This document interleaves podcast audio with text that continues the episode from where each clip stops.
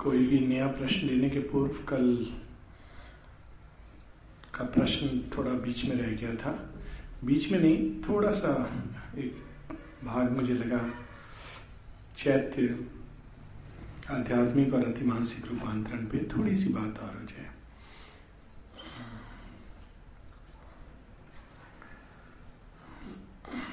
रूपांतरण प्रकृति का होता है और श्री अरविंद ने जो बताते हैं कि एक तो है निम्न प्रकृति या अपरा प्रकृति लोअर नेचर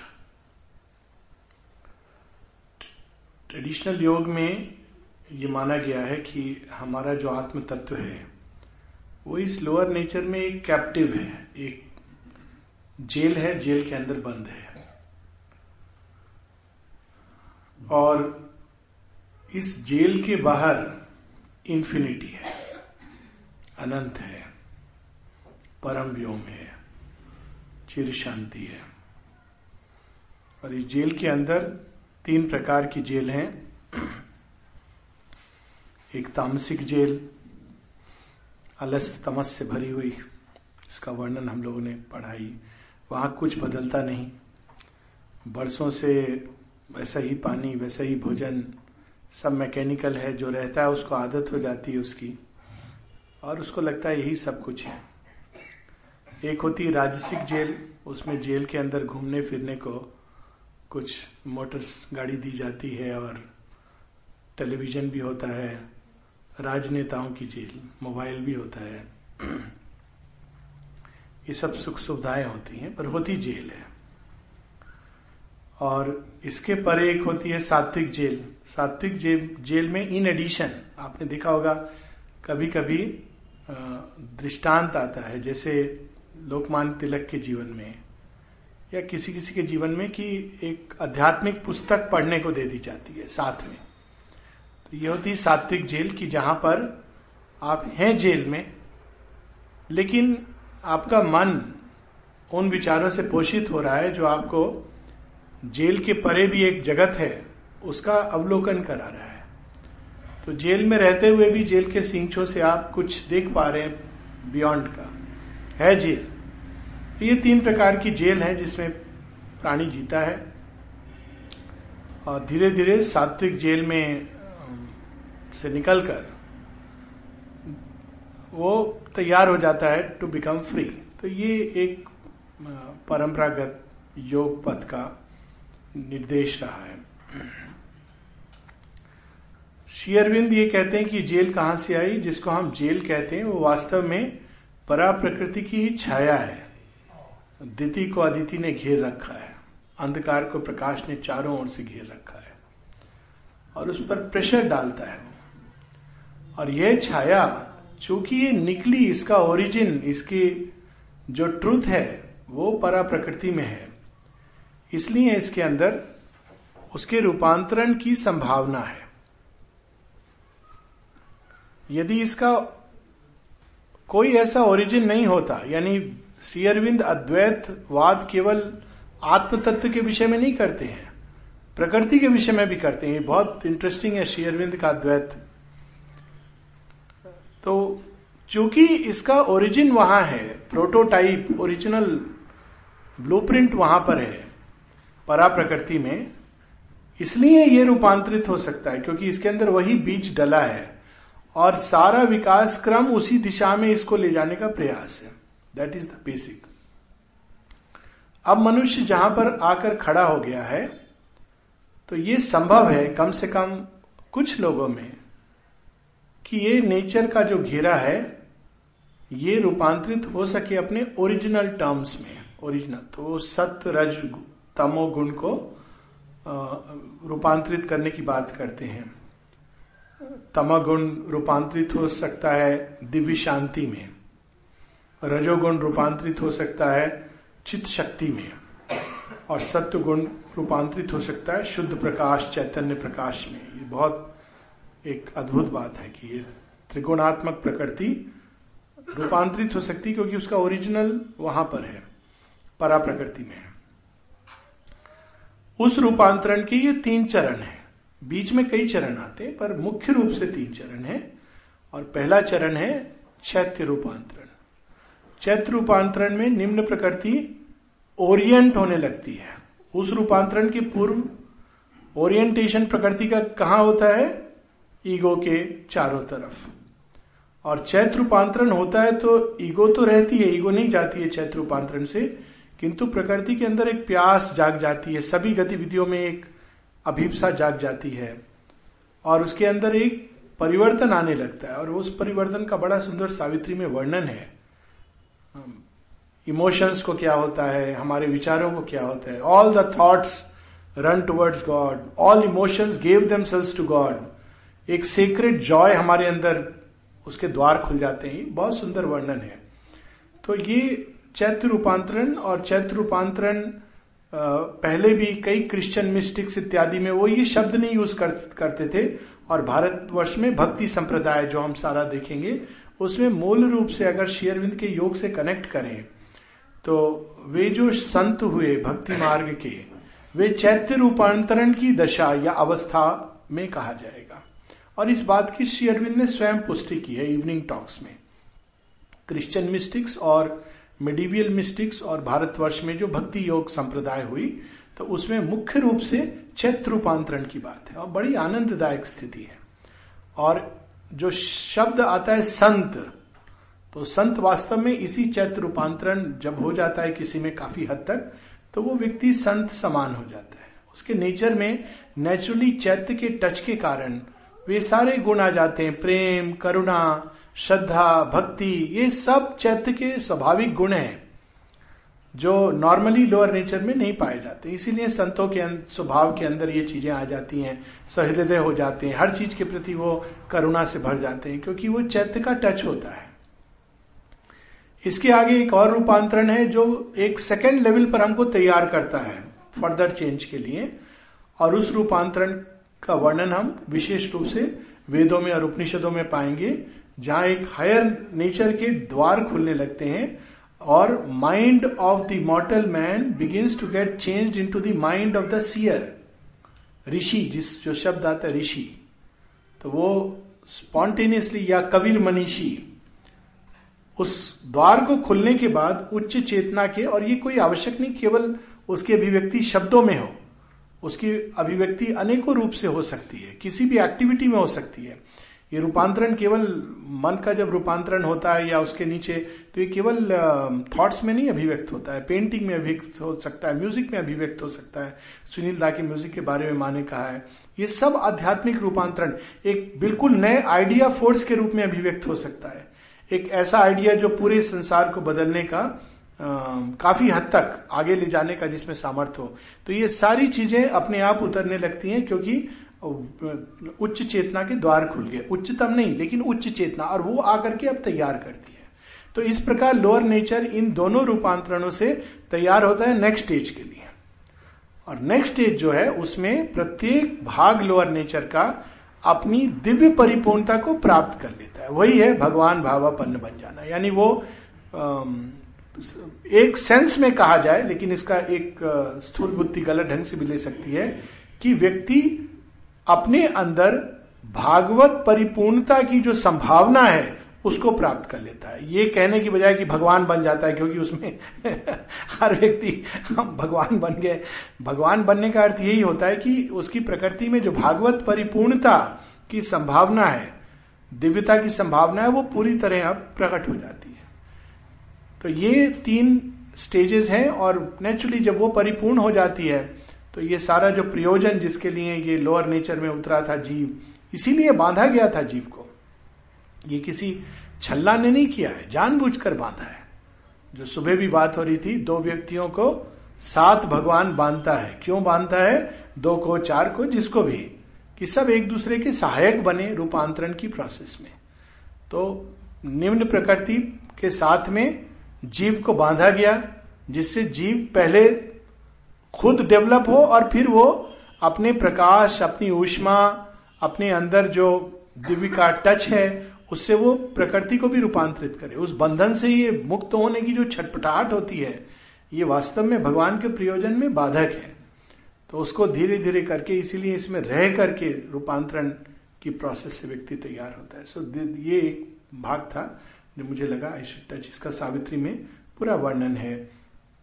और of course golden light poem जिसकी बात कल हो रही थी the golden light came down into my brain the grey rooms of my mind sun touched became a calm illumination and a flame a bright reply to wisdom's occult plane. Thy golden light, the golden light came down into my throat, and all my speech is now a song divine. A pain song of thy, my single note, my words are drunk with the immortal's wine. Somsura. Thy golden light came down into my heart, smiting my life with thy eternity. And now has it grown a temple where only thou art. And all my passions point towards only thee. सब मुड़ गए उस तरफ Thy golden light came down into my feet. भूमि में earth में and all my earth is now thy playfield and thy seat. तो ये क्रीड़ा स्थली भगवान की बनना। सो ये और कई जगह उन्होंने रूपांतरण का, एक पूरी कविता है रूपांतरण पर, जिसमें ट्रांसफॉर्मेशन यहाँ तक कि ब्रेथ कैसी हो जाती है। My breath run now in a subtle rhythmic stream सहज रूप से स्वतः प्राणायाम होना। सब चीज़ों का बहुत विस्तृत वर्णन है। अगर कोई और प्रश्न है तो we will take that up व्यक्तिगत सबकॉन्शियस को जानने का स्वयं के स्वप्न के अलावा कोई माध्यम है? कई माध्यम है। स्वप्न तो एक बहुत ही ऑब्जेक्टिव माध्यम है जिससे पता चलता है और मुख्य माध्यम है। परंतु अगर हम बहुत गहराई से अपने विचारों को स्टडी करें इवन मेडिटेशन में सबकॉन्शियस निकलकर जब आता है तो एकदम क्योटिक अनकनेक्टेड डिसकनेक्टेड थॉट्स आने शुरू हो जाएँगे, जो मैकेनिकल है, जिनका कोई औचित्य नहीं है। उनका ना आज की घटना से कोई मतलब है, ना किसी सरोकार है, वो आ रहे हैं मैकेनिकली आ रहे हैं। बेसिकली जब भी हम इवन ड्राउजीनेस जब सुबह सुबह कोई व्यक्ति एक हवी हैवी नींद के बाद उठता है तो मुख्य रूप से ये एक अर्धचेतन अवस्था है। और जब भी, जो भी चीज़ हमें अर्धचेतनता की ओर ले जाती है, तब सब कॉन्शियस एक्टिव हो जाता है। केवल जब हम जागृत होते हैं और पूरी तरह से, पूरी तरह से जागृत ह्यूमन सेंस में not in the highest sense तो वो पीछे में छिपा रहता है। तब भी वो वेट करता है, कब अवसर मिले और मैं वाणी के माध्यम से लीप करूँ, कब अवसर मिले और मैं विल में एक्ट में मिल जाऊँ। माता जी एक जगह कहती हैं there is an animal waiting behind every human being vigilant रहने की इसीलिए ज़रूरत है। वो तो हर चीज़ में और नेचुरली जब वो जैसे जैसे प्रकाश बढ़ता जाता है चैत्य का और आध्यात्मिक सत्ता का तो फिर व्यक्ति को दिखाई देता है अरे ये जो एक्सप्रेशन था ये तो आ, मैं जिस पथ पे हूँ उससे अनुरूप नहीं है मेल नहीं खाता है। ये तो पूरा मेरा सब कॉन्शियस इस समय बोल रहा था। तो वो सचेत होता है फिर उसको ऑफ़र करता है वर्क करता है ये बहुत सारी ऐसी ह्यूमन लाइफ तो बहुत कुछ सबकॉन्शियस में जी, जीते हैं लोग। हालाँकि लगता है वेकिंग कॉन्शियसनेस में। आश्रम की बात बताता हूँ कि जब माताजी प्लेग्राउंड में आपने देखा होगा एक कमरा है जिसमें माँ इंटरव्यू देती थी। तो उस कमरे में जब माँ इंटरव्यू दे रही है बाहर साधक लोग हैं हम ही लोग हैं सब मनुष्य। तो क्या करते थे? एक पास टाइम होना शुरू हो गया गॉसिप एक दूसरे से बात करना, बात करने, झगड़ा भी शुरू हो जाएगा। पीपल टुकर फॉर ग्रांटेड उनकी कृपा, करुणा। तो एक मेडिटेशन पूरा माँ का एक क्लास है, जिसमें माँ ने केवल एक पैराग्राफ बस बोला है। और कहा है this will be the subject of our meditation today और उसका टाइटल दिया बाद में जब छपी on the dangers of gossip और माँ कहती हैं कि जब हम लोग इस तरह से करते हैं अपनी वाणी को डिबेस करते हैं और खासकर जब हम अपने शब्दों में कठोरता, कटुता और वह जिसे गाली गलौज अगर साधारण भाषा में गाली गलौज अभिव्यक्त करते हैं इस वाणी के द्वारा तो माँ कहती है it is like committing spiritual suicide वो क्या है? वो सारा सबकॉन्शियन का खेल है। तो कोई, अगर किससे पूछो, जागृत अवस्था तो मैं ऐसा करना, नहीं नहीं नहीं, ऐसा नहीं करना चाहिए, बिल्कुल नहीं करना चाहिए। लेकिन वो मैकेनिकली आ रहा है, और व्यक्ति उसमें बाहर जा रहा है, और उस समय सब भूल गया। देखिए, अचित का प्रभाव कितना होता है। माता जी कहती है ईविल का बहुत बड़ा कारण अनकॉन्शियसनेस है। अचित का प्रभाव है। ये अक्सर लोग कहते हैं ना, भूल क्यों जाते हैं? सब जानते हैं, भूल जाते हैं, क्योंकि यही तो ये जो चार दैत्य हैं, चार असुर हैं, उसमें एक कौन है? अनकॉन्शियसनेस जब अनकॉन्शियस होता है तो फॉल्सूड भी देखिए, आदमी जानता है झूठ नहीं बोलना चाहिए। और अकेला है, प्रयास कर रहा है। ग्रुप में चला जाएगा। झूठ ऐसे मुँह से निकलता है स्पॉन्टेनियसली तो ये क्यों होता है? ये भी वही सबकॉन्शियस घेरे में आ गया और अचित अचित हो गया। और अचेत होता है तो क्या होता है? किस चीज़ से अचेत होता है? अपनी ही दिव्यता के प्रति अचेत हो जाता है। और उस कारण वो स्मरण भूल जाता है, सब कुछ भूल जाता है। ये तो अनकॉन्शियसनेस का प्रभाव है। आप देखेंगे इसकी शिव पुराण में भी बड़ी सुंदर वर्णन आता है। पार्वती जब एक योग साधना कर रही है क्योंकि उनको फिर से रिकवर करना है, वो पूरी स्टोरी मैटर का अवेकनिंग है टिल स्पिरिचुअलाइजेशन इसकी स्टोरी है वो, पार्वती की तपस्या। और बहुत अद्भुत स्टोरी है। हर स्टेप पर शिव आते हैं, गुरु रूप में आते हैं, इत्यादि इत्यादि। Not going in to all this story तो एक समय आता है जब एक राक्षस है जो उनके तप को नष्ट करने के लिए आता है। It is almost towards the end और उसका नाम है अपस्मार। अपस्मार रोग भी होता है अनकॉन्शियसनेस नाम भी बड़ा अच्छा चुना है, अपस्मार। तो शिव प्रकट होते हैं और कहते हैं, मैं ये नहीं करने दूँगा तुम्हें। तो कहता है आप मुझे नहीं मार सकते। बहुत ही इंटरेस्टिंग स्टोरी है। आप मुझे नहीं मार सकते। वो जानता है Shiva is from what that high plane मार नहीं सकते। तो शिव कहते हैं, मार नहीं सकता हूँ, बाँध सकता हूँ। ये टिपिकल योगी का लक्षण है। मार नहीं सकता हूँ, बाँध सकता हूँ। कैसे बांधूँगा? नाद स्वर से बांधूँगा।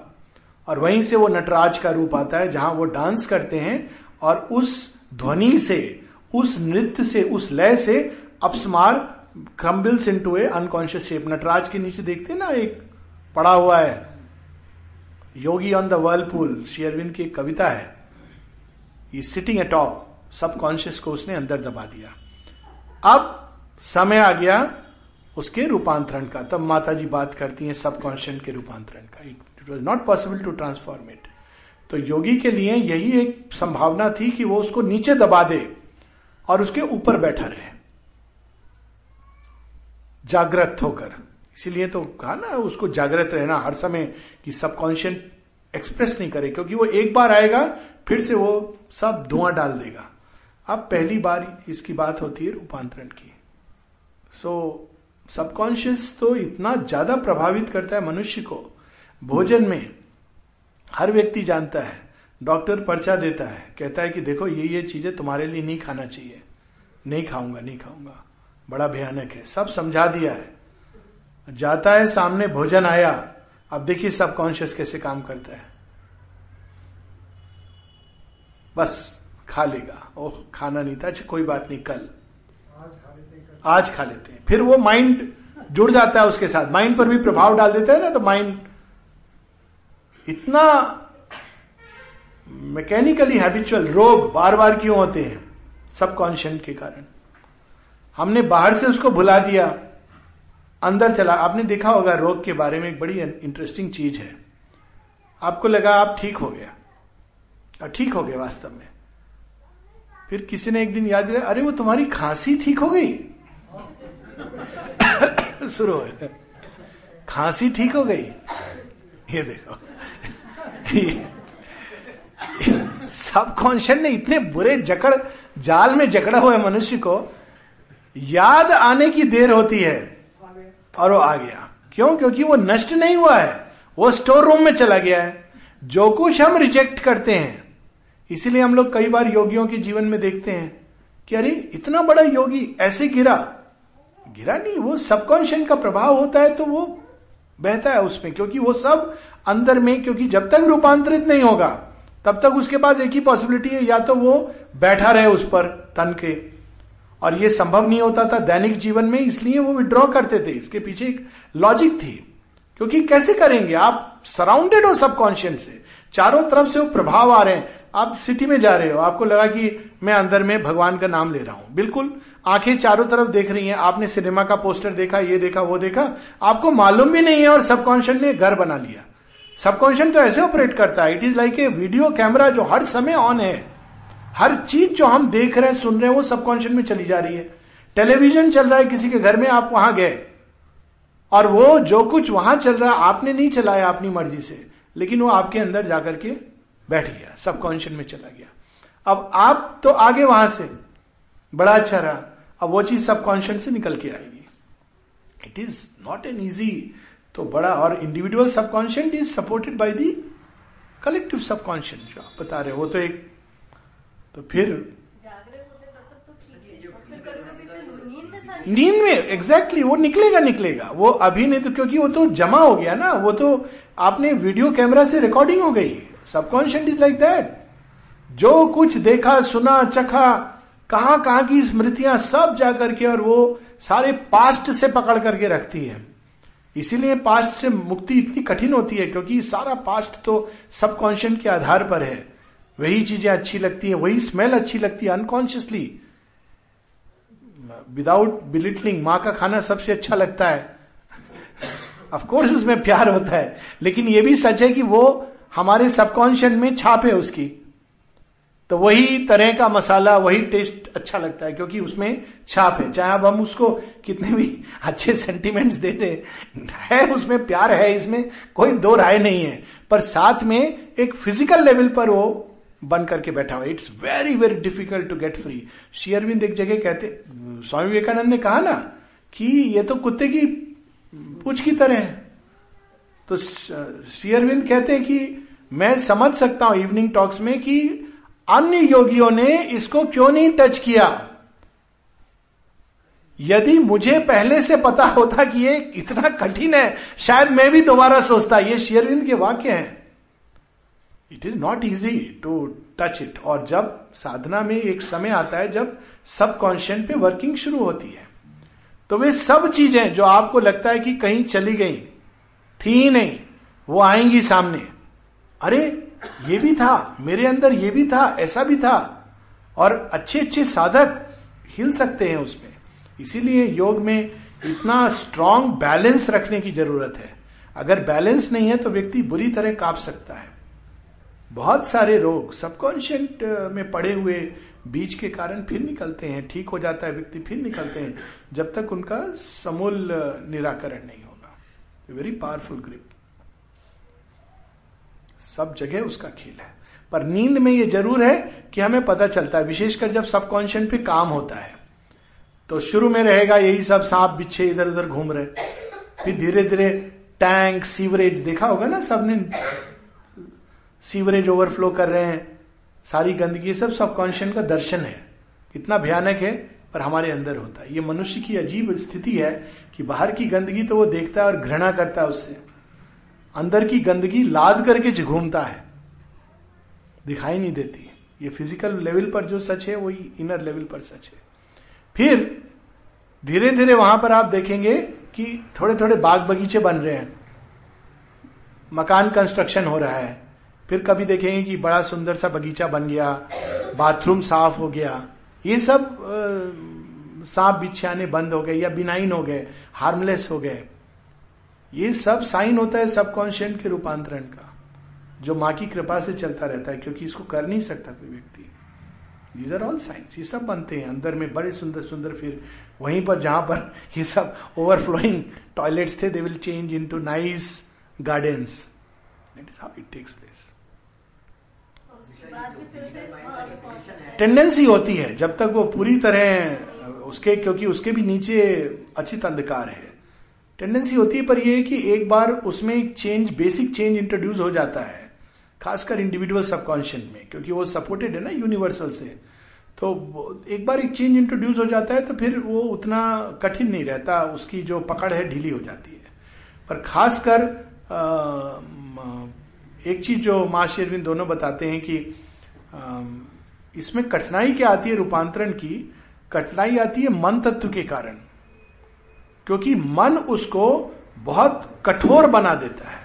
जो सबकॉन्शियंट और इनकॉन्शियंट अपने ओरिजिनल रूप में है, वो इतने कठोर नहीं है। वो प्लास्टिक है और एब्जॉर्ब कर लेते हैं।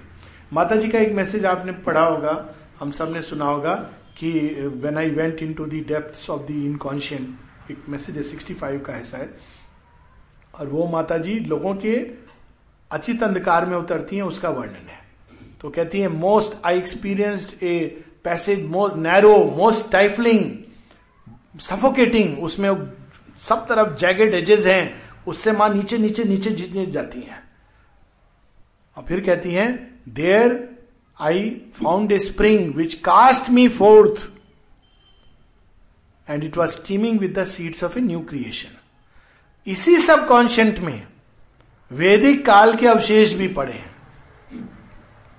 तो दोनों चीज़ होती है। वो भी निकलता है लेकिन हमारे जितने पुराने बहुत सारी चीज़ें हैं वो भी निकलती हैं। इसका वर्णन सावित्री में बाद में भी आता है जब आ, सावित्री को मृत्यु ले जाती है तो ले जाता है यूनिवर्सल सबकॉन्शियस दिखाता है। कहते देखो ये सारी फिलोसफी सारे बड़े बड़ी बातें ये सब हमने थिंकर्स ये सब मैंने यहाँ पर मॉमिफाई कर दिए हैं। सैंपल के रूप में रखे हुए हैं। पढ़ते ना हम लोग कई बार ऐसे जादूगरनी ने उसको जड़वत बना दिया। ये सब सैंपल हमने यहाँ रखे और ये तो पूरी अकल्ट है। ये दस महाविद्या में भी ये चीज़ देखने को मिलती है कि how in one of the forms the mother paralyses stops you ये देखिए कितनी बड़ी पावर होती है। दस महाविद्या में माँ का एक रूप है। समबडी वुड रिमेम्बर द रूप।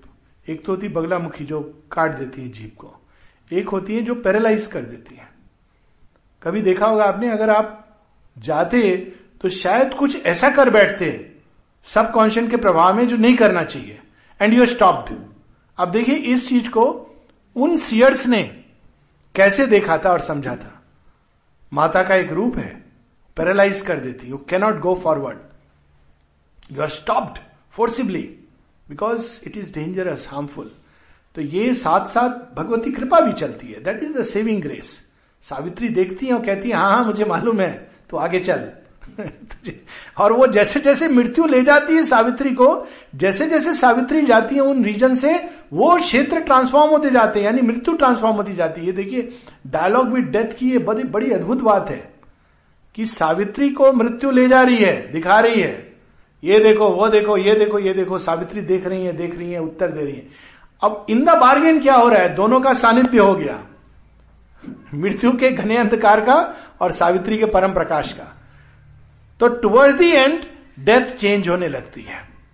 और अंत में वो कहती है I know that you are carrying the light लेकिन क्या शक्ति भी तुम्हारे पास है? इतना चेंज हो जाती है। और तब वो कहती है, शक्ति ले, अभी देख। And it vanish so it's a whole process जिसमें, जैसा आपने बताया, दोनों चीज़ें निकलती हैं। बार बार निकलती हैं, ठीक हो जाता है, फिर निकलती है अलग अलग एंगल से निकलती हैं। क्योंकि वो हर लेवल पर, लेकिन मन अगर उसको जस्टिफाई करे, या उसको एक इनकॉन्शियंट को बार बार अपनी वाणी में और थॉट्स में प्रश्रय दे, ये सारे डाउट्स कहाँ से आते जब हम कहते पता नहीं भगवान है कि नहीं? वास्तव में क्या है? अनकॉन्शियसनेस का अगर कोई सूक्ष्म दृष्टि से देखे तो देखेगा कि कोई सूर्य को देख रहा था, अचानक घने बादल छा गए। ओके अरे, क्या? सूर्य मैंने देखा कि नहीं देखा? क्वीन के थॉट जैसी होते हैं ना तो नारद रिप्लाई करता है कि was then the sun a dream because there is night तो ऐसा प्रतीत होगा। अरे, ये क्या हुआ? कहा गया सूर्य? था कि नहीं था? अब देखिए, अगर उस समय श्रद्धा की अग्नि जल रही है, हा, ये थॉट्स रिजेक्टेड तो सब कॉन्शियस का ट्रांसफॉर्मेशन सरल हो जाएगा।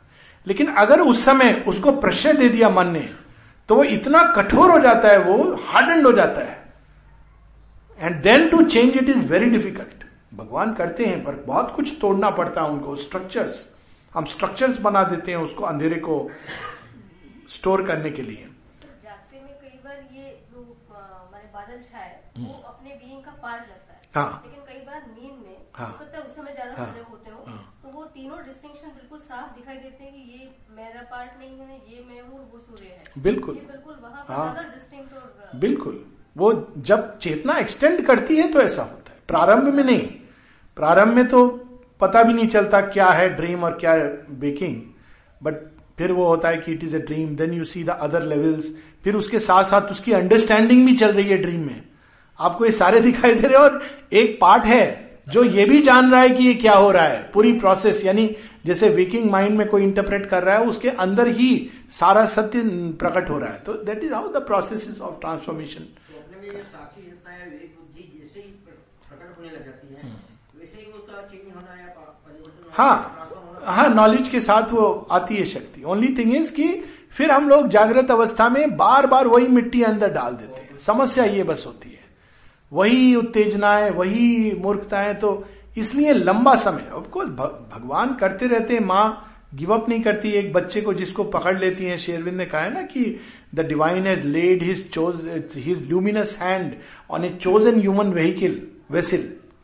तो फिर वो, एक बार वो स्पर्श हो जाता है तो mother will continue to pouring, to pour pour pour, till the change comes. उसमें उनके प्यार में कमी नहीं आती, पर हम वो बार बार डाल देते हैं, कवरिंग। साधना का पूरा प्रयास ही यही है। साधना तो भगवान करते हैं। हमारा प्रयास है उनको करने देना। वो हर बार बनाते हैं, हम हर बार बिगाड़ते हैं। ये हम लोग की प्रॉब्लम होती है। बड़ी मुश्किल से जब बना देते हैं, पीड़ा, कष्ट, जो भी उससे गुजर के, फिर हम उसको बिगाड़ देते हैं। This what we keep doing तो अगर हम लोग केवल उनको बनाने दें, और उसके लिए जो धैर्य चाहिए, जो श्रद्धा चाहिए, समर्पण चाहिए कि आप जो बना रहे हो, हमें विश्वास है, आप करो। और हम अपनी ओर से उसमें टांग ना अड़ाए। और उसमें अगर एस्पिरेशन है ग्रेटिट्यूड है सरेंडर है तो बहुत ही सुंदर है। तो तो अद्भुत बात हो गई। ये हमारा काम है। काम तो भगवान करते हैं। हम नहीं, मनुष्य, कोई मनुष्य अपनी शक्ति से रूपांतरण नहीं कर सकता। श्री अरविंद ने बिल्कुल स्पष्ट कहा है, बड़े से बड़ा तपस्वी नहीं कर सकता। तो गिर गिर पड़ेगा। संभव जानते ही नहीं जिस चीज़ को रूपांतरण क्या करेगा। शक्ति की तो बात ही छोड़ दें कि शक्ति भी नहीं है। लेकिन हमारा ये काम ज़रूर है कि हम कम से कम मिनिमम ऑब्स्टिकल्स डालें, उसको होने दें प्रोसेस को। श्रद्धा रखें, जितना भी समय लगे।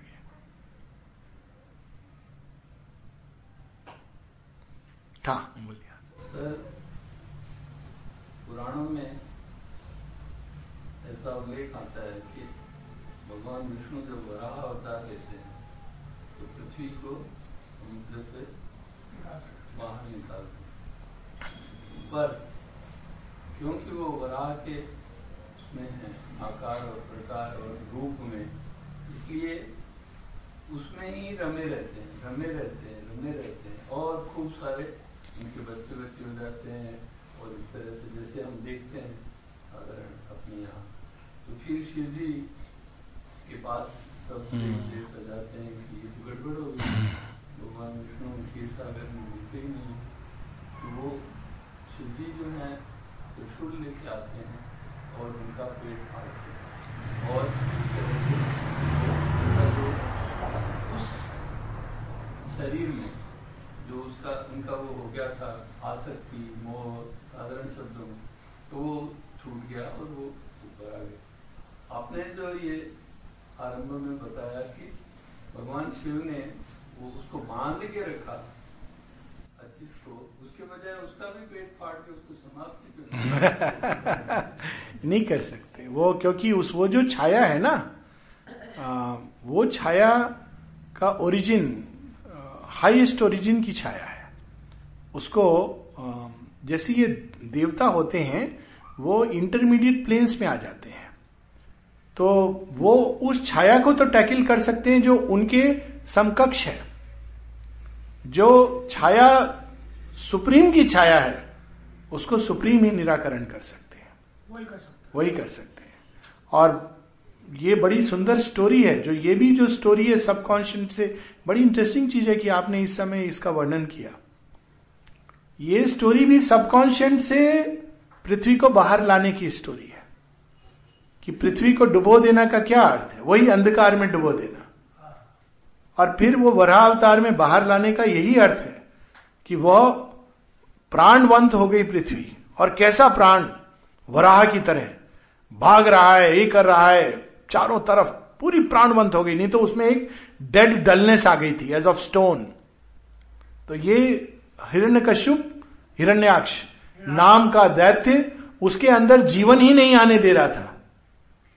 क्योंकि वो नहीं आएगा, आप जीवन नहीं आएगा तो हायर पॉसिबिलिटी नहीं आएगी। तो भगवान तो पहले उनका काम है कि फ़र्स्ट स्टेप तो हो तो फ़र्स्ट स्टेप क्या है कि वो जीवंत तो हो उठती है, प्राणवंत तो हो उठती है। लेकिन जब प्राणवंत हो उठती है तो कैसे कैसे जीव आते हैं? डायनासोर भी आ जाते हैं। वरा इज़ ए सिंबल तो वो तो पूरी तरह प्राणवंत हुई तो वो प्राण ही उसको खत्म कर देगा और एक इम्बैलेंस क्रिएट हो जाएगा। और इम्बैलेंस जो कर, ठीक करने वाले प्रिजर्वर वो स्वयं इस लीला में चले आए हैं। प्रिजर्व कर रहे हैं वो, सत्य को एक। तो उस समय द डिस्ट्रॉयर कम्स कि उस लेवल ऑफ़ कॉन्शियसनेस को वो रोक देते हैं वहाँ पर। और जब रोकते हैं तो उसका सत्य निकल जाता है, फिर वो फॉर्म एक इवोल्यूशन चलेगा। नरसिंह अवतार में भी तो यही चीज़ होती है। सेम सेम चीज़ होती है। यहाँ तक कि उनको पूरी स्टाफ मिल जाता है। वो भी यही, वो मैनिफेस्ट होता है अगेन रोकने के लिए एक आसुरिक वृत्ति को, जो चैत्य को नहीं आने दे रही। देखिए, Prahlad is a symbol of psychic consciousness इसीलिए वो प्रहलाद, क्या है? नैनम छिदंती शस्त्राणी, नैनम दहती पावका। और क्या है प्रहलाद का? अगर आप वर्णन सुने तो अग्नि में जलता नहीं, ऊपर गिराने से मरता नहीं, विष का प्रभाव नहीं होता। Prahlad is none is but the psychic consciousness Hari Hari Hari Hari. कर रही है। और हरण्य कश्यप कौन है? ईगो जो उसका बाप है। उसी के अंदर से ईगो फॉर्म्ड कॉन्शियसनेस के अंदर से जन्म लेती है साइकिक और फिर दोनों में द्वंद्व शुरू हो जाता है। यही स्टोरी है। और अल्टीमेटली उसको same destroyer takes the form क्योंकि अब उस आसुरिक कॉन्शियसनेस में एक एक ऐसा एनिमल तत्व जो ह्यूमेनाइज हो सकता है। इस संभावनाओं को अंत अंदर छिपा करके प्रकट होता है। और वो फिर उसका उसका काम यही था स्टिफिल करना खत्म कर देता है। लेकिन तब भी चैत्य पूरी तरह बाहर नहीं आ सकता, वो नेक्स्ट अवतार में है। तो प्रहलाद को दैत्य लोग का ही भार सौंपते हैं। संभावना जन्म ले चुकी है। पशु के अंदर भी एक चैत्य भ्रूण होता है, लेकिन वो इंडिविजुअलाइज नहीं होता है। तो वो सबकॉन्शियंट में दब जाता है। तो कहते तू पाताल में दैत्य लोक में रहे, मैं तेरी रक्षा करूँगा। क्योंकि अंधकार वहाँ इतना घना है। लेकिन उसके बाद जो उनका अपना जो क्रोध निकलता है, उससे सारे लोग कांपने लगते हैं। उसकी उष्मा से सब कुछ जलने लगता है। बिकॉज़ एक नया इम्बैलेंस अब तक जो प्रकृति का बैलेंस है, वो समाप्त हो रहा है। खत्म, इस तो इस तेज से ही समाप्त हो जाएगा। तो फिर उसके लिए एक दूसरी स्टोरी आती है। और सारे ऋषिगण श्राप देते हैं, इत्यादि इत्यादि। शांत होते हैं अल्टीमेटली वो तो नेचुरल कोर्स में होगा ही। फिर नेक्स्ट बर्थ में वामन अवतार। अब यहाँ पर चैत्य पूरी तरह प्रकट होता है।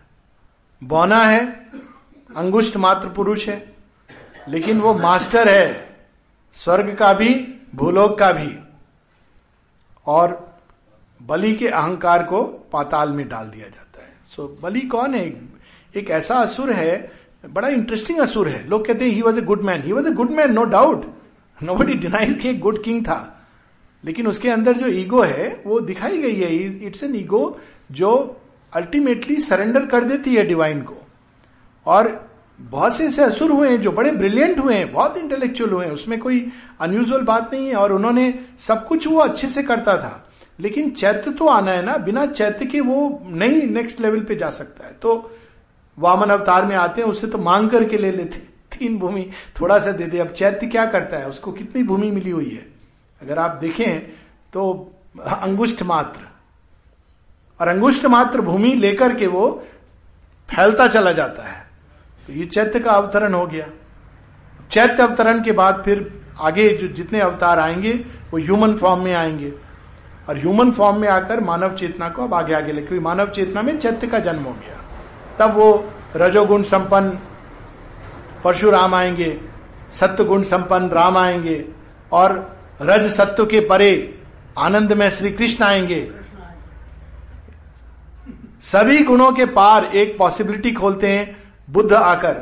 क्राइस्ट उसको नीचे लाने की चेष्टा करते हैं डिवाइन लव को but say feel man is not ready and that is why Shri Aurobindo और श्री अरविंद के बारे में माता जी कहती हैं जब किसी ने पूछा कि आ, इसके बाद अवतार और आएँगे तो माता जी कहती हैं I have always heard that Shri Aurobindo is the last avatar in a human body in a human body supramental form तो वो एक अलग बात। ये तो पूरी स्टोरी इसीलिए जब लोग रूपांतरण की बात, ये तो प्रारंभ से और पूरी दस अवतार की कथा रूपांतरण की कथा है। ओनली थिंग इज़ कि इस बार we cross a critical barrier अब तक जो रूपांतरण हो रहे थे, अज्ञान के ही अंदर हो रहे थे। जीव को स्वयं नहीं पता था कि उसके साथ क्या हो रहा है। सूक्ष्म लोक में घटनाएँ घटित होती थी, प्रभाव पृथ्वी पर पड़ता था। परंतु अब मैन कैन कॉन्शियसली कोलेबरेट और वो जो रूपांतरण है, उसमें वो इग्नोरेंस के फाइनल फ्रंटियर से पार हो जाएगा। इसके बाद जो होगा, वो होगा from knowledge to knowledge from freedom to freedom from delight to delight तो वो एक अलग चीज़ होगी where we'll be conscious players in the game अभी तक तो अनकॉन्शियसली हुआ है सारा रूपांतरण। It's a very beautiful story कितना millions of years of labour लगा है लेबर ऑफ़ लव और कोई प्रश्न है? या उत्तर है। बातों का जो फ़िज़िकल माइंड बार बार रिपीट करता है उसके कुछ उपाय बताइए। पता नहीं मुझे तो एक ही चीज़ पता है माँ माँ माँ माँ करते जाओ। और जैसे जैसे माँ के नाम का प्रताप फैलता जाता है सब धीरे धीरे धीरे धीरे वो कर देती है। मैं तो वो देखिए वही बता theoretically I can see but I believe कि हमें कहना केवल वही चाहिए जो हमने अपने जीवन में उतारने की चेष्टा की है। नहीं तो उसमें एक कन्विक्शन नहीं होता है। तो मैंने तो एक ही चीज़ देखी है कि माँ, प्रारंभ है योग का, माँ मध्य है योग का, माँ अंत है योग का। और एक बार ये पकड़ लिया चेतना ने तो बाकी सब कुछ हो जाएगा। सब कुछ सब कुछ सब कुछ। और यहाँ पर अगर फिसल रहा है तो कोई गारंटी नहीं क्या होने वाला आगे? तो ये तो अब क्यों माँ का टच मिल जाता है, इसके बारे में कोई कुछ नहीं कह सकता। ये तो उनकी कृपा है और कुछ नहीं। तो फ़िज़िकल माइंड को शांत कर देती हैं, अपने आप जैसे जैसे वो उनके नाम का प्रभाव हमारी चेतना में बढ़ता जाता है तो सारी चीज़ें अपने आप होने लगती है। मनुष्य नहीं कर सकता। टेक्निकली आप पूछें तो विटनेसिंग इज़ अ वे लेकिन वो मैं जनरली डिज़ीज़ में बताता हूँ। कई बार फ़िज़िकल माइंड इतना एक्टिव हो जाता है कि व्यक्ति छूट नहीं पाता। मैकेनिकल थॉट्स आते जा रहे हैं, आते जा रहे हैं, आते जा रहे हैं। तो for that purpose I advise और अब ये चीज़ आ गई है। मेन स्ट्रीम साइकेट्री में आ गई है।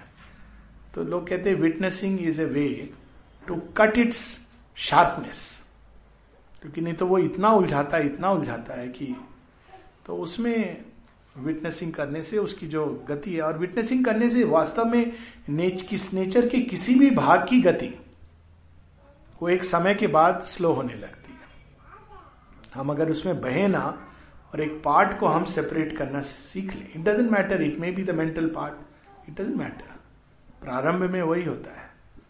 तो वो फिर देख रहा है कि एक भाग में ये सब लहरें तरंगे उठ रही हैं पर अपने को बहने नहीं दे रहा तो कुछ समय बाद वो प्रकृति पहले तो पास्ट मोमेंटम से चलती रहती है, फिर धीरे धीरे ब्रेक स्लो डाउन होती क्योंकि पुरुष का सैंक्शन नहीं है। कहाँ तक जाएगा बच्चा रूट करके? जब पता है माता पिता नहीं जा रहे साथ में तो जाता है, मैं जा रहा हूँ। तो माँ बाप वो रूठे हुए हैं, कुछ कह नहीं रहे। बच्चा रूठ के जा रहा है, मैं जा रहा हूँ, देख लो। वहीं पर है माँ बाप। नहीं जा रहे पीछे मनाने। पीछे मनाने जाते हैं तो और भागता है आगे। लेकिन देख रहे हैं कि कोई प्रॉब्लम ना आ जाए। वो जाता है कोने तक, फिर वहाँ रुक करके भय में फिर माता पिता वहीं बैठे हैं। फिर रोता हुआ आता है वापस। और एग्जॉस्ट हो गया है तो माँ की गोद में सो जाता है। माँ फिर कुछ ले तू ये खा ले। फिर समझाती है, तू जानता है मैं क्यों तुझे ये मना कर रही थी? तो यही हम लोग के साथ होता है। प्रकृति एक समय तक करके फिर अगर सैंक्शन नहीं मिले उसको, अंतर, अंदर में हमारे the Purusha sanction is a better word than using the word psychic in this connection पुरुष का सैंक्शन नहीं मिलता है तो प्रकृति फिर शांत होने लगती है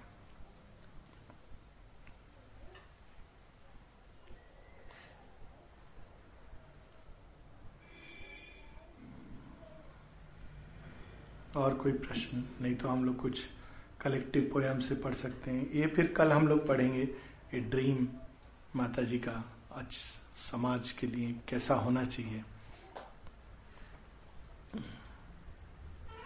रीड समथिंग फ्रॉम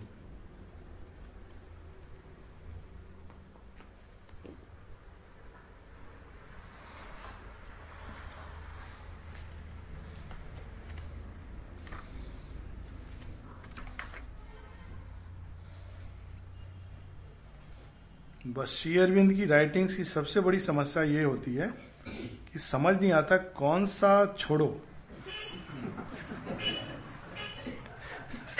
सब इतना सुंदर है अद्भुत है।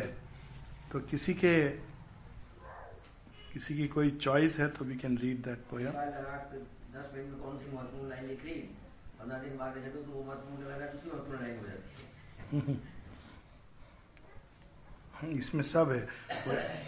कॉन्शियस इनकॉन्शियंट जिसकी बात कर रहे थे वो भी है।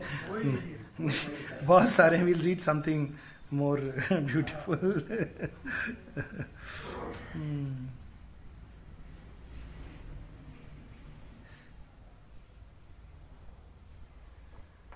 एक पढ़ेंगे शिव के ऊपर क्योंकि हम लोगों ने आज बहुत सुंदर बात की और दो पोयम से इस एक ही पेज पर। सर एक बात पूछनी थी। ये जो कॉन्शियस और अनकॉन्शियस की बात इस आधुनिक युग में पैदा हुई पहले भी थी? पहले भी थी तो वेदों में तो इसका वर्णन है पूरा। अच्छा अच्छा। हाँ। शब्दों में अंतर होगा। हाँ शब्द नेचुरली वो पाताल लोक जनरली पाताल लोक कहा गया। और जितने भी असुर थे उसमें जैसे एक होता है वला। हाँ। वला क्या करता है, वो देखने में लगता है प्रकाश जैसा। लेकिन बड़ा छोटा सा है, उसका वर्णन बड़ा इंटरेस्टिंग है। और भाग के बिल में छुप जाते हैं। पाताल लोग के जितने निवासी सब सबकॉन्शियंट के denizens of the subconscient headless ghost they are nothing but subconscious head नहीं है ना तो इरेशनल है। उनके अंदर रीजन नहीं है। तो हर बार जब हम इरेशनल इम्पल्सेस को प्रश्रय देते हैं तो सबकॉन्शियंट एक्ट करता है। Anger for example much of anger is that तो पहले उसको पाताल कहा गया। और वही नरक अग्नि है। अब सात प्रकार के पाताल बताए गए। उसमें जाने से जो जो कुछ होता है, ये तो पूरा वर्णन है। अब ये खोलता तेल वगैरह, वो तो एडिशन है। बट अगर देखा जाए तो दैट पीड़ा that suffering that it's a big suffering हाँ अलंकारिक वर्ड है। काफ़ी कुछ ह्यूमन चेतना ने भी उसमें एडिशन कर दी बट एसेंस उसका जो है सफरिंग है। उस उस स्थान के जो बींग्स हैं वो हमेशा शंका भय इसी से भरे होते हैं। इससे बड़ा दुख और क्या है जीवन में? झोपड़ी में रहना दुख नहीं है पर शंका और भय से भरे रहना तो बहुत बड़ा दुख है। बहुत बड़ा दुख। तो उसी में सबसे बड़ा दुख है।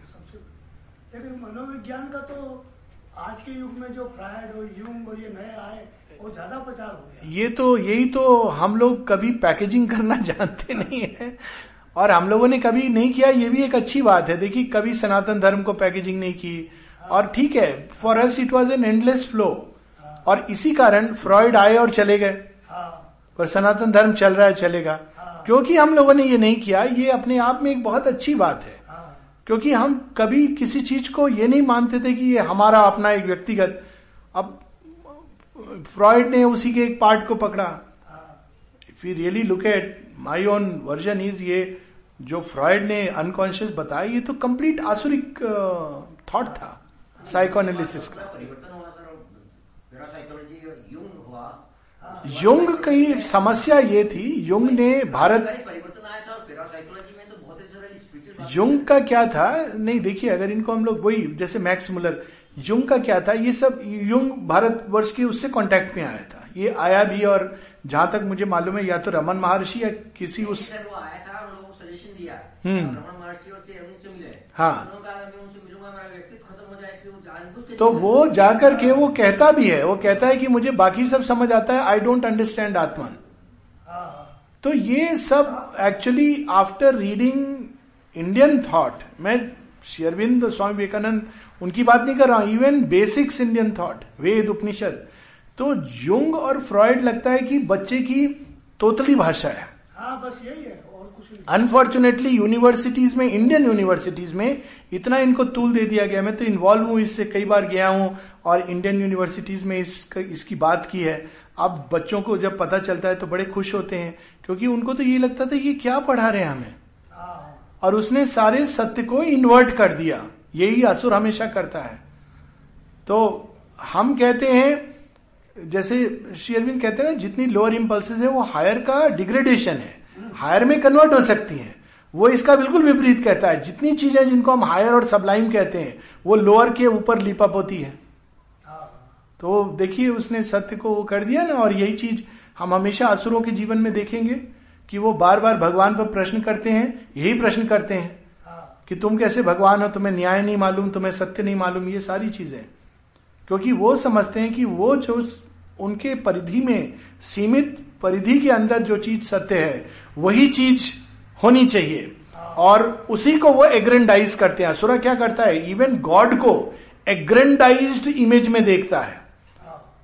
तो गॉड भी उसके लिए पावर देने वाला है। तो उपासना करते हैं, जब आराध्य प्रकट होते हैं तो क्या माँगता है उनसे? ऐसी शक्ति जो अल्टीमेटली उसके देह को बचा सके। व्हाट ए स्टूपिड थिंग देह आत्मबोध के कारण। तो ये जो चीज़ है, ये हमारे यहाँ तो बहुत विस्तार से इस पर साइकोलॉजी पे बहुत काम हो भी रहा है।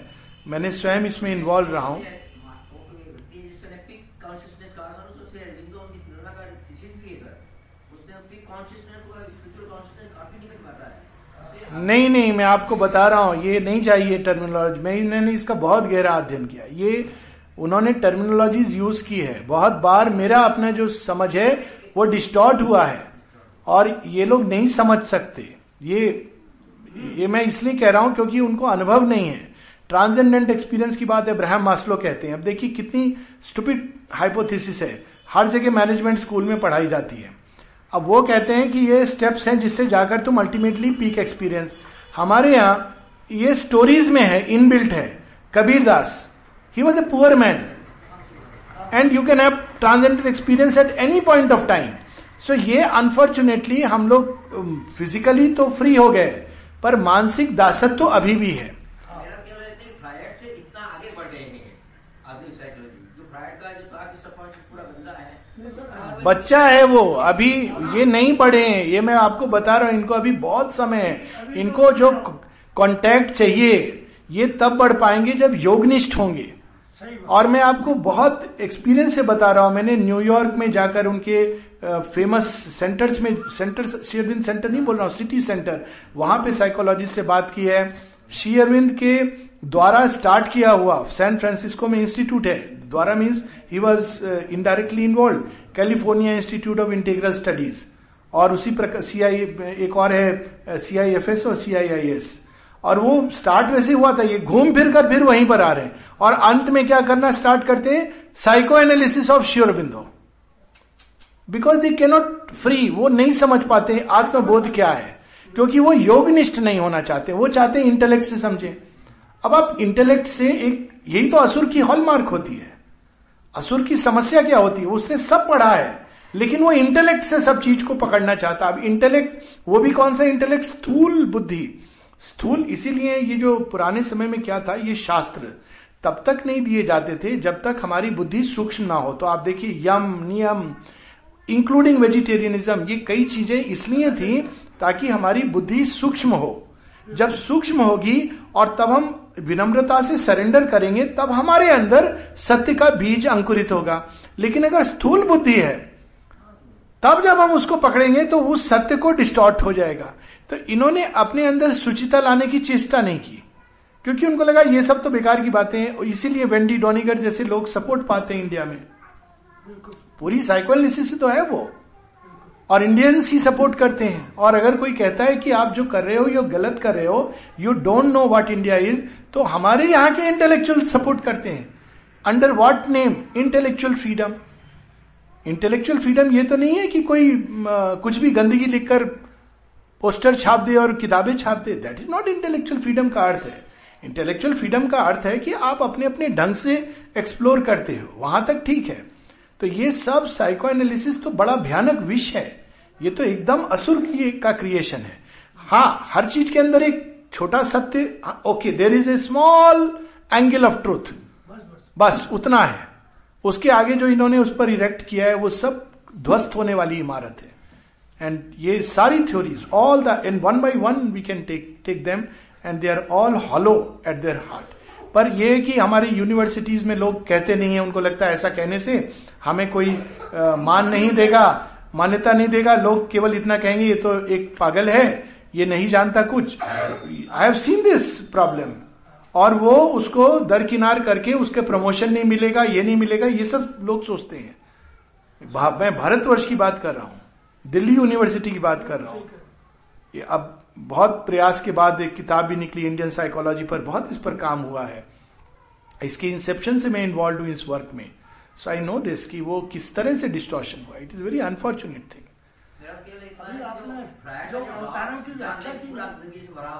उससे मुक्त हो गए यूरोप वाले। और वो नहीं पा सके। किंतु फ्रायड से मुक्त हो गए सर वो।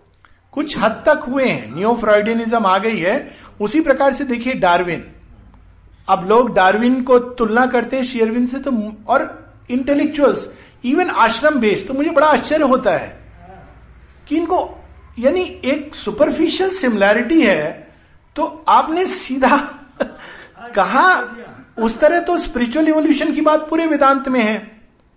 देखिए जो तंत्र में बिकॉज़ लोगों ने पढ़ा नहीं है। अब डार्विनियन इवोल्यूशन जो फॉर्म्स का है, हमारे यहाँ जो तंत्र में जो चौरासी लाख योनी है वो क्या है? जीव भ्रमण करता हुआ इन सबसे अंततोगत्वा मानव देह में प्रवेश करता है।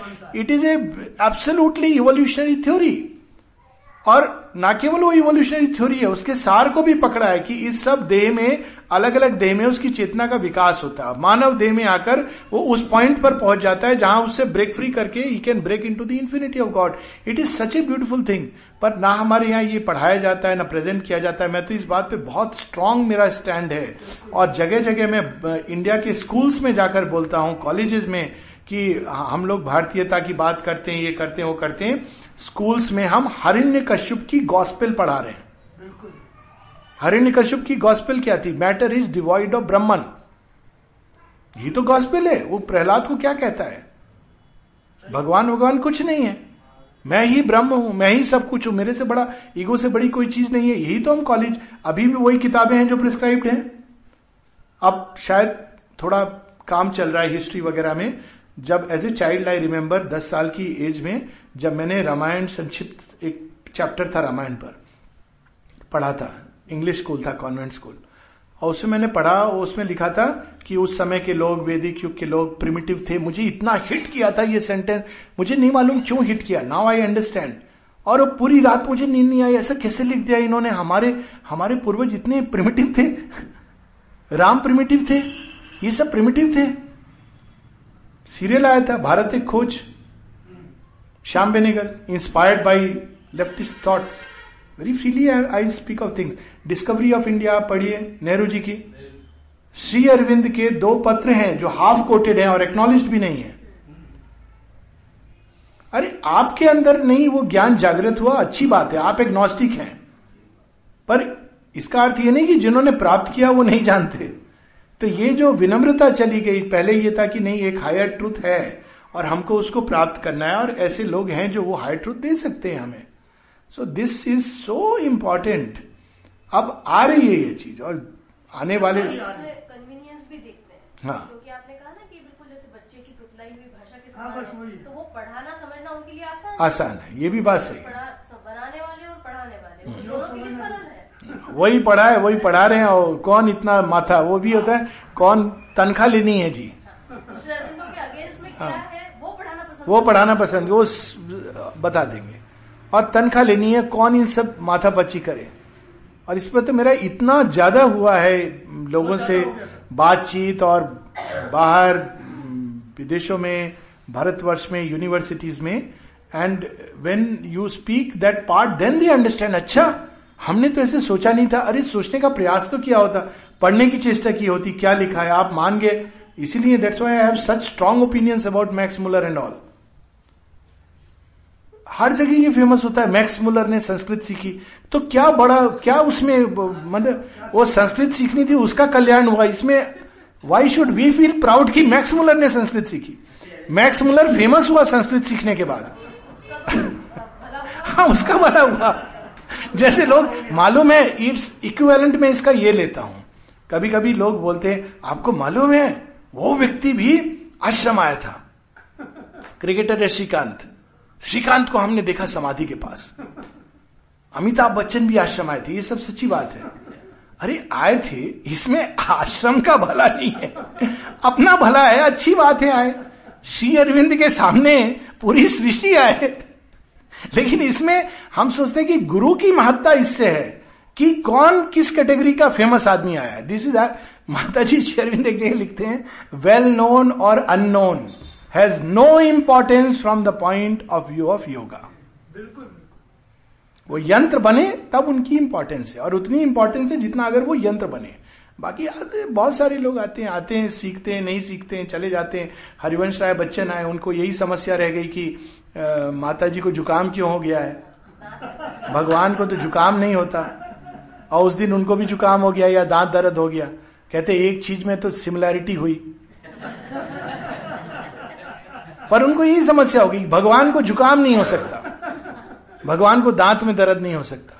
अब ये क्या हुआ? स्थूल बुद्धि हुई ना भगवान भी देह हाथ हाड़ मास भगवान है। ये जी स्थूल बुद्धि। आप स्थूल बुद्धि से जब देखेंगे तो यही सीखेंगे यही समझेंगे। ये आपने जो भगवान के अवतारों की व्याख्या की उसमें ये हाँ सारी चीज़ है। सारी बहुत ब्यूटीफुल है।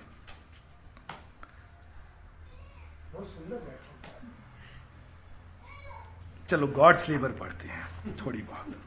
अभी आश्रम में हुआ भी था और इसमें ये सारी चीज़ें आती हैं कि भगवान कितना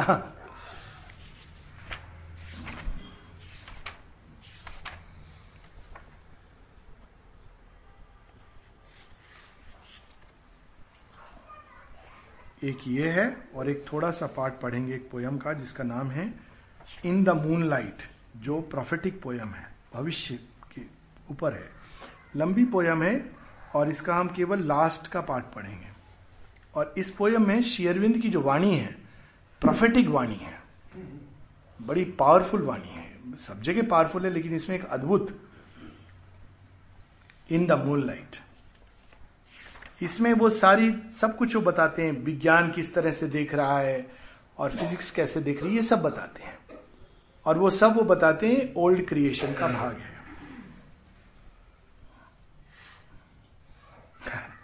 अच्छा इसमें से एक पार्ट पढ़ता हूँ, साइंस का। A strange unreal gospel science brings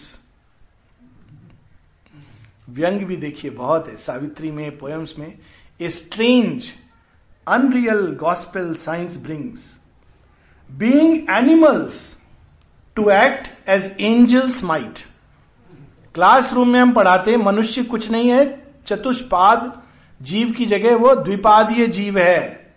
यही पढ़ाते ना, अभी पता नहीं चेंज हो गया होगा। Man is a social animal तो अगर वो सोशल एनिमल है तो आप बच्चे को शुरू से पढ़ा रहे हो कि तुम एनिमल हो। रिवर्स आइडेंटिफिकेशन योग में क्या करते हैं? अदर आई एम दैट तत्वमसी. अहम ब्रह्मास्मि. ये सिखाते हैं। यहाँ बताया, तू तू जानवर है। घर में भी लोग यही बोलते हैं। तू जानवर है।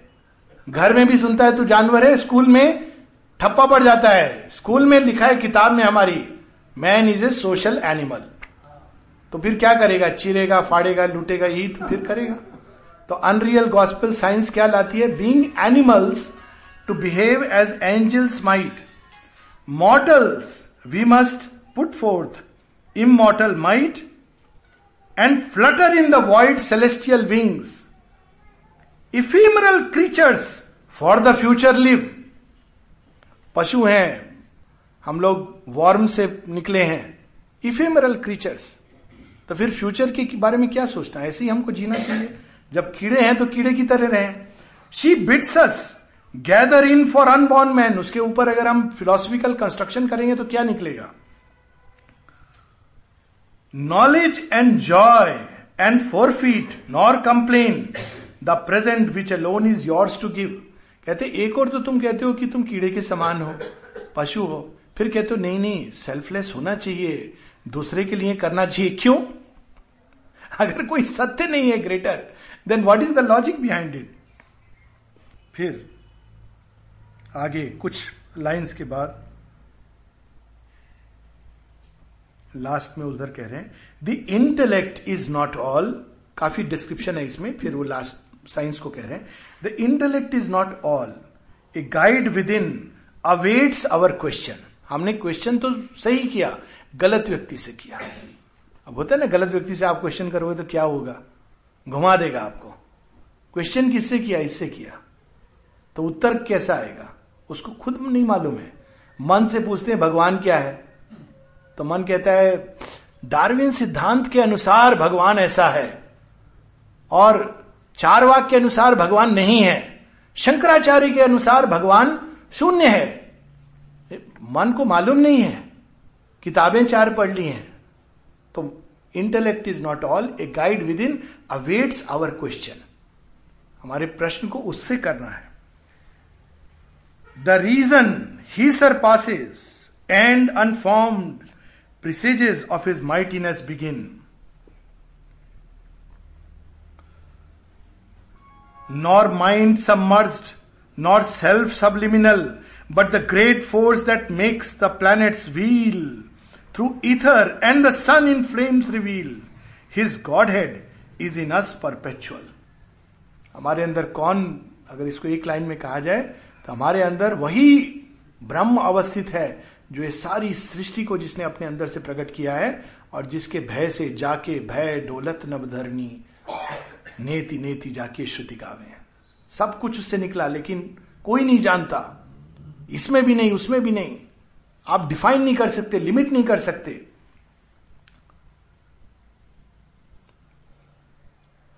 That force in us is body that is mind and what is higher than the mind is he आ रही ना केन उपनिषद? यन मनसा न मनुते ये ना और मनोमतंग श्री अरविंद, देखिए केन उपनिषद कितने सुंदर ढंग से। This was the secret science could not see aware of death to life her eyes were blind अंधा ढूंढ रहा और बता रहा है अंधकार में अंधा अंधकार में ढूंढ रहा है प्रकाश को भी ढूंढेगा तो नहीं मिलेगा Through chemistry, she seeks the source of life, nor knows the mighty laws that she has found. Are nature's bylaws merely, meant to ground a grandiose freedom building peace by strife. Chemistry chemistry सब जगह शरीर के अंदर। Doctor बताते ना ये enzyme बढ़ गया है कोलेस्ट्रॉल बढ़ गया ये बढ़ गया वो बढ़ गया। केमिस्ट्री पूरी शरीर केवल केमिस्ट्री है। कहते ये तो बाइलॉज हैं असली चीज़ तो कुछ और है। उसको बुलाओ तो सही ही chemistry chemist chemical manipulation the organ for the thing itself she takes सुबह बात हो रही थी ना कि organ are symbols the brain for mind the body for the soul nor has she patience to explore the whole but like a child a hasty period makes बच्चा होता है, हो गया हो गया, कितने देर का पीरियड है? चालीस मिनट का हो मास्टर जी, अब चलो ना, मन कर रहा है खेलने का। हेस्टी पीरियड पेशेंस नहीं है उसके पास उ, उस सत्य को जानने का। It is enough she says I have explain the whole of being nothing now remains but to put details in and count my gains shows he deceives herself denies her Lord अब आगे जो powerful lines यही हम लोग बस पढ़ते हैं। Therefore he manifest himself हम लोग कह रहे थे ना कि बड़ा अवतार मत्स्य अवतार और कूर्म अवतार therefore he with a capital H manifest himself with a capital H once more the wonders of the secret world within wrapped yet with an uncertain mist begin to look from that thick curtain out, the door opens. Her days are numbered and not long shall she be suffered to belittle thus ये पुराना विज्ञान चला जाएगा, एक नया विज्ञान आएगा। ये तो सच है, एक नई चीज़ आएगी। पर वो अभी भी ग्रोपिंग है, पर मूव कर रही है इधर उधर थोड़ा उस दिशा में। Man she be suffered to belittle thus man and restrain from his tempestuous uprising that immortal spirit strong अब देखिए आगे, बड़ी पावरफुल लाइन है ये। He rises now for God has taken birth just imagine these lines Sri Aurobindo लिख रहे हैं। ही rises now कौन? वह मनुष्य जो गिरा हुआ था, जिसको सब कहते थे, ये तो कीड़ा है नाली का. ही राइजेज नाउ जो पद दलित था। For God has taken birth जितने ग्वाल बाल थे, डरे डरे रह रहे थे। कंस कंस कंस का हुआ। He rise is now for God has taken birth the revolution that pervade the world are faint beginnings and the discus hurled of Vishnu speeds down to entering the earth Sudarshan chakra चल पड़ा है और यहाँ पर अनेकों अनेकों क्रांतियाँ शुरू हो गई हैं भगवान आते हैं तो ये होता है। शांति से पहले क्रांति लाते हैं। अंदर भी, बाहर भी। और इससे भी powerful the old shell perish जिसको भगवान ने कह दिया कि पेरिश होगा, हम लोग क्या बचाएँगे उसको? हम लोग उसको बचाने की एफर्ट में लगे the old shell perish it shall pass away expunge annihilated blotted out ना केवल पेरिश आमूल चूल नष्ट हो जाएगा। ये वर्णन है, जब विष्णु का सुदर्शन चक्र आता है, या जो हम लोग पढ़े थे, जब नरसिंह अवतार आते हैं तो केवल हिरण्य कश्युप नहीं डिस्ट्रॉय होता है। जितने सारे छोटे छोटे छोटे छोटे हिरण्य कश्युप सर्वत्र डिस्ट्रॉय होने लगते हैं पूरी सृष्टि में। जब काली आती है, नृत्य करती है तो कौन बोलेगा, काली माता, इसको केवल मारना। माता जी कहती है एक जगह कि वो रिस्ट्रेन करती थी, कहती है, अगर काली फोर्स को मैं अनलीश कर दूँ तो महाविनाश हो जाएगा, आश्रम के अंदर कितने ना जाने खत्म हो जाएँगे. I don't want once more बार बार कहती है एजेंडा में बार बार I don't want that to happen once more I want to transform by love जब पढ़ो ना, उसमें रोना आता है कि माँ बार बार कह रही है, Kali wanted to manifest I held her back वो आ गई तो क्या नहीं क्या छूटेगा? तो देखिए the old shell perish it shall pass away expunge किसी चीज़ को निचोड़ कर निकाल कर फेंक देना एनी हिलेटेड पूरी तरह समाप्त कर देना ब्लॉटेड आउट यहाँ तक कि उसकी याद भी समाप्त हो जाएगी। ना केवल वो चीज़ समाप्त हो जाएगी, उसकी याद मनुष्य के अंदर समाप्त हो जाएगी। And all the iron bands that ring about man's wide expansion shall at last give way अनेकों अनेकों बीड़ियों में 1928 में जयादीप बोलती हैं शेयरविंद को, आपको मालूम भी है, स्त्री को कितनी प्रॉब्लम होती है नेक्स्ट जन्म मेरे को आदमी बनाना। श्री चिंता मत करो, मैं रिवॉल्यूशन ला रहा हूँ, स्त्रियाँ ज़्यादा फ्री होंगी, पूरी तरह फ्री होंगी डोंट वरी अबाउट इट 1928 में शेयरविंद आश्वासन देते हैं। जब वो कहती है, आपको मालूम है, स्त्री को कितनी प्रॉब्लम होती है, आपके यहाँ आने के लिए कितनी समस्या हुई मुझे? अगले जन्म में आप कृपया मुझे पुरुष बनाइएगा। श्री अरविंद हँसते हैं, कहते हैं, उसकी आवश्यकता ही नहीं पड़ेगी। मैं तो युग चेंज कर रहा हूँ। Freedom, God, immortality, the three one and shall be realize at length love wisdom joy justice and utter strength gather into a pure felicity ये पूर्णता केवल ये नहीं कि विजडम है। सभी स्तर पे लव स्ट्रेंथ ये ये हमारे यहाँ परिकल्पना हुई ना पौरुषत्व की। आप देखिए राम और सीता के चरित्र को देखिए। क्या अद्भुत चरित्र है। जहाँ एक और ज्ञान है, वहीं शौर्य भी है, वहीं प्रेम है। जब प्रेम और करुणा आती है तो आश्चर्य होता है। इतने सरल भगवान, इतने करुणा में, इतने प्रेम में मक्खन की जैसे पिघल जाए और जब रावण सामने खड़ा होता है तो कहते हैं, हमें काल का भी भय नहीं है। रावण बकवास बंद कर धनुष उठा। परशुराम को कह देते हैं, लक्ष्मण, आप चैलेंज करना चाहते हो? तो एक चीज़ हम बता दें, लक्ष्मण नहीं कहते श्री राम कहते हैं, जब दोनों में चल रहा है वाद विवाद राम कह, देखिए, परशुराम जी, ये मेरा छोटा भाई है, बहुत कुछ ज़्यादा बोल जाता है, वो सब बात अलग, क्षमा कर दीजिए। लेकिन आप युद्ध में चैलेंज मत करना, ये भूल मत करना। अगर काल भी आ जाए तो हम खड़े हो जाएँगे। वाट शौर्य वहीं जब जानकी के प्रति उनके हृदय के भाव पत्ती से पूछ रहे हैं लताओं से पूछ रहे हैं देखा मेरी जानकी को देखा मेरी जानकी को। It is not brute strength of the rakshasa it is the divine strength जिसके अंदर प्रेम करुणा भरी हुई है क्षमाशील है शंका नहीं कर रहे विभीषण आया है फट से कहते हैं ले लो। सारे बंदर भालू कह रहे हैं आप श्योर हैं? है तो राक्षस? नहीं। सो so, वहाँ देखिए रामराज की परिकल्पना मनुष्य के अंदर कैसा change love wisdom justice joy and utter strength gather into a pure felicity ये अंदर में, हा, और अंदर में रिक्रिएट करने की बात। It comes at last the day foreseen of old सुबह से हम लोग बात करें तीन दिन से क्या आने वाला है, क्या आने वाला है, आएगा, नहीं आएगा। शेरविन कहते हैं it comes at last day foreseen of old what John in Patmos उसको डिवाइन विजन आते थे.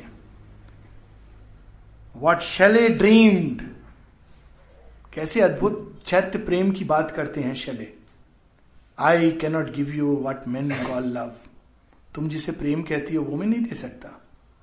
लेकिन मैं कुछ और दे सकता हूँ. तुम सामर्थ्य है रिसीव करने का. चैत्य प्रेम की वो अभिव्यक्ति है. What Shelley dreamed vision and vain imagination deemed the city of delight the age of gold city of delight हम लोगों ने दो तीन दिन पहले पढ़ा था ना? चेरिट ऑफ़ जगन्नाथ में the metropolis of Ananda Satyuga the age of gold the iron age is ended पंडितों को कहने दीजिए, पाँच हज़ार साल बाद या पाँच लाख साल बाद, वो उनकी समस्या है।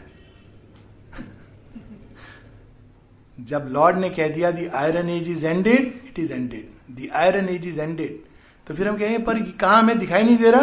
तो साथ में कहते हैं only now the last fear spasm of the dying past shall shake the nations and when that has passed earth vast of ills shall raise a fair brow last fear span विश्व युद्ध, संघर्ष, ये सब होगा। सौ साल तो देना पड़ेगा ना हमें। मिलियन ईयर्स की समस्या को सुलझाने के लिए। This is man's progress for the iron age prepare the age of gold कलयुग के बाद वापस नहीं चलती गाड़ी। द्वापर, त्रेता, सतयुग। इंटरेस्टिंग है ना, कलयुग के बाद सीधा नया सतयुग। The iron age prepare the age of gold what we call sin हम लोग कहते नहीं नहीं, मनुष्य देखो, ये पाप, वो पाप। What we call sin is but man's leavings age from deep within the pilot guide same in is pilgrimage अब देखिए, कितनी सुंदर बात है। पहले भी पाप होते थे। मनुष्य उसको स्वीकार करता था। अब एक चीज़ होती है अनजस्ट और लोग खड़े हो जाते हैं। लुक, निर्भया का केस हुआ। ये क्या पहली बार हुआ? लेकिन इस बार, ये तो गोल्डन एज का साइन है। Young boys women everybody stood up तो ये, और कैसे कंपेयर कर रहे हैं? मैंस लिविंग्स रात को जब घनी रात आ जाती है, कलयुग भी तो घनी रात है ना तो रात को एक काम होता है, जिसको हम नहीं जानते। आप सुबह उठेंगे, देखेंगे मैल, मल, मूत्र। और वो विसर्जन होता है, इसको बोलते हैं लिविंग्स शरीर जो असेंशियल तत्व है, उसको तो सोख लेता है, और जो वेस्ट है, उसको सुबह छोड़कर, परिष्कृत होकर हम नए जीवन की ओर चल पड़ते हैं। It is every day story तो कलयुग भी वही है, जब मैन के सारे सिंस जो कहीं कहीं पल रहे थे, छिपे हुए सारे दिन में ये चीज़ें चलती हैं, लेकिन हमें पता नहीं चलता। तो कलयुग में वो सब विष निकालकर सरफेस पर आता है और वहाँ से त्याग दिया जाता है क्या उपमा है what man call sin what we call sin are but man leavings age from deep within the pilot drives him in his pilgrimage he leaves behind the ill with strife and pain. Because it clings and constantly returns. ये भी समस्या है। And in the fire of suffering fiercely burns इसलिए बार बार उसको suffering से जाना पड़ता है। क्यों? More sweetness to deserve more strength to gain चिंतित होने की कोई ज़रूरत नहीं है। उससे निकलकर वो अग्नि परीक्षा देकर, अर्थ नेचर, और अधिक परिपक्व होती है, और अधिक तैयार होती है। He rises to the good with titan wings and this is the reason of his high unease मनुष्य की बेचैनी और जो सारा उसको अनिद्रा ये सब का मेन कारण क्या है समस्या क्या है this is the reason of his high unease because he came from the infinities सुबह बात हो रही थी माँ कहती मनुष्य बहुत ऊपर से आया है because he came from the infinities to build immortally with mortal things. क्या बात है? एक चित्रकार चित्र बनाता है, एक कवि कविता लिखता है, किन चीज़ों से लिखता है? चित्र में रंग है, कागज़ है, सभी तो नष्ट होने वाली चीज़ें हैं। एक कवि कविता लिखता है, किन चीज़ों से लिखता है? स्याही, कलम, कागज़, सभी मॉडल हैं, लेकिन उसकी कृति इमोटल हो जाती है। व्यास वाल्मीकि देखिए, या वेद जो लिखे भी नहीं गए टू बिल्ड यही तो मनुष्य की अनीज है जब तक वो करेगा नहीं। ये कहानी आती है ना भागवत के मैनिफेस्टेशन के पहले। Vyas rishi is very uneasy तो नारद कहते हैं नारद से कहते हैं पता नहीं इतना कुछ मैंने लिखा है लेकिन मुझे फिर भी संतोष नहीं है। तो नारद कहते संतोष कैसे होगा? भगवान की महिमा का वर्णन तो आपने किया ही नहीं। भगवान की महिमा का वर्णन तो किया ही नहीं आपने। सब महाभारत लिख दिया ये लिख दिया। भागवत की रचना। टू बिल्ड इमोटली ये अनीस का कारण है। और last paragraph the body with increasing soul to fill आत्म बोध आत्म प्रकाश जैसे जैसे बढ़े, शरीर में वो प्रवेश करे, कोशिका कोशिका में आत्मा का प्रकाश उसको तेजो में करे। Extend heaven's claim upon the toiling earth जैसे कृष्ण जाते हैं और पारिजात लाकर यहाँ आरोपित करते हैं। या वामन अवतार अपने पहले पग से आकाश नाप लेते हैं, दूसरे से धरती ज्वाइन करते हैं। तो मनुष्य का यही काम है, ये ब्रिज बनना। वो सुबह दिनकर जी की बात कर रहे थे ना कि दिनकर जी बहुत प्रभावित हुए थे, आते भी थे आश्रम। छुट नारायण जी के बड़े अच्छे मित्र थे। तो उनकी कविता है, उसमें कहते ना, हटो राह के मेघ पंथ से, स्वर्ग लूटने हम आते हैं। दूध दूध ए वत्स तुम्हारा दूध ढूँढने हम जाते हैं भाव है ना, वो भी रस के कवि थे, कि to bring from so from the heavens extend उसको लाकर धरती पर डाल देना and climb from death to a diviner birth grasped and supported by immortal will. ये है हमारी नियति। वो नहीं जो हम लोग पामिस्ट बताता है और और उसको पता बताता है। Grasped and supported by immortal will stop here music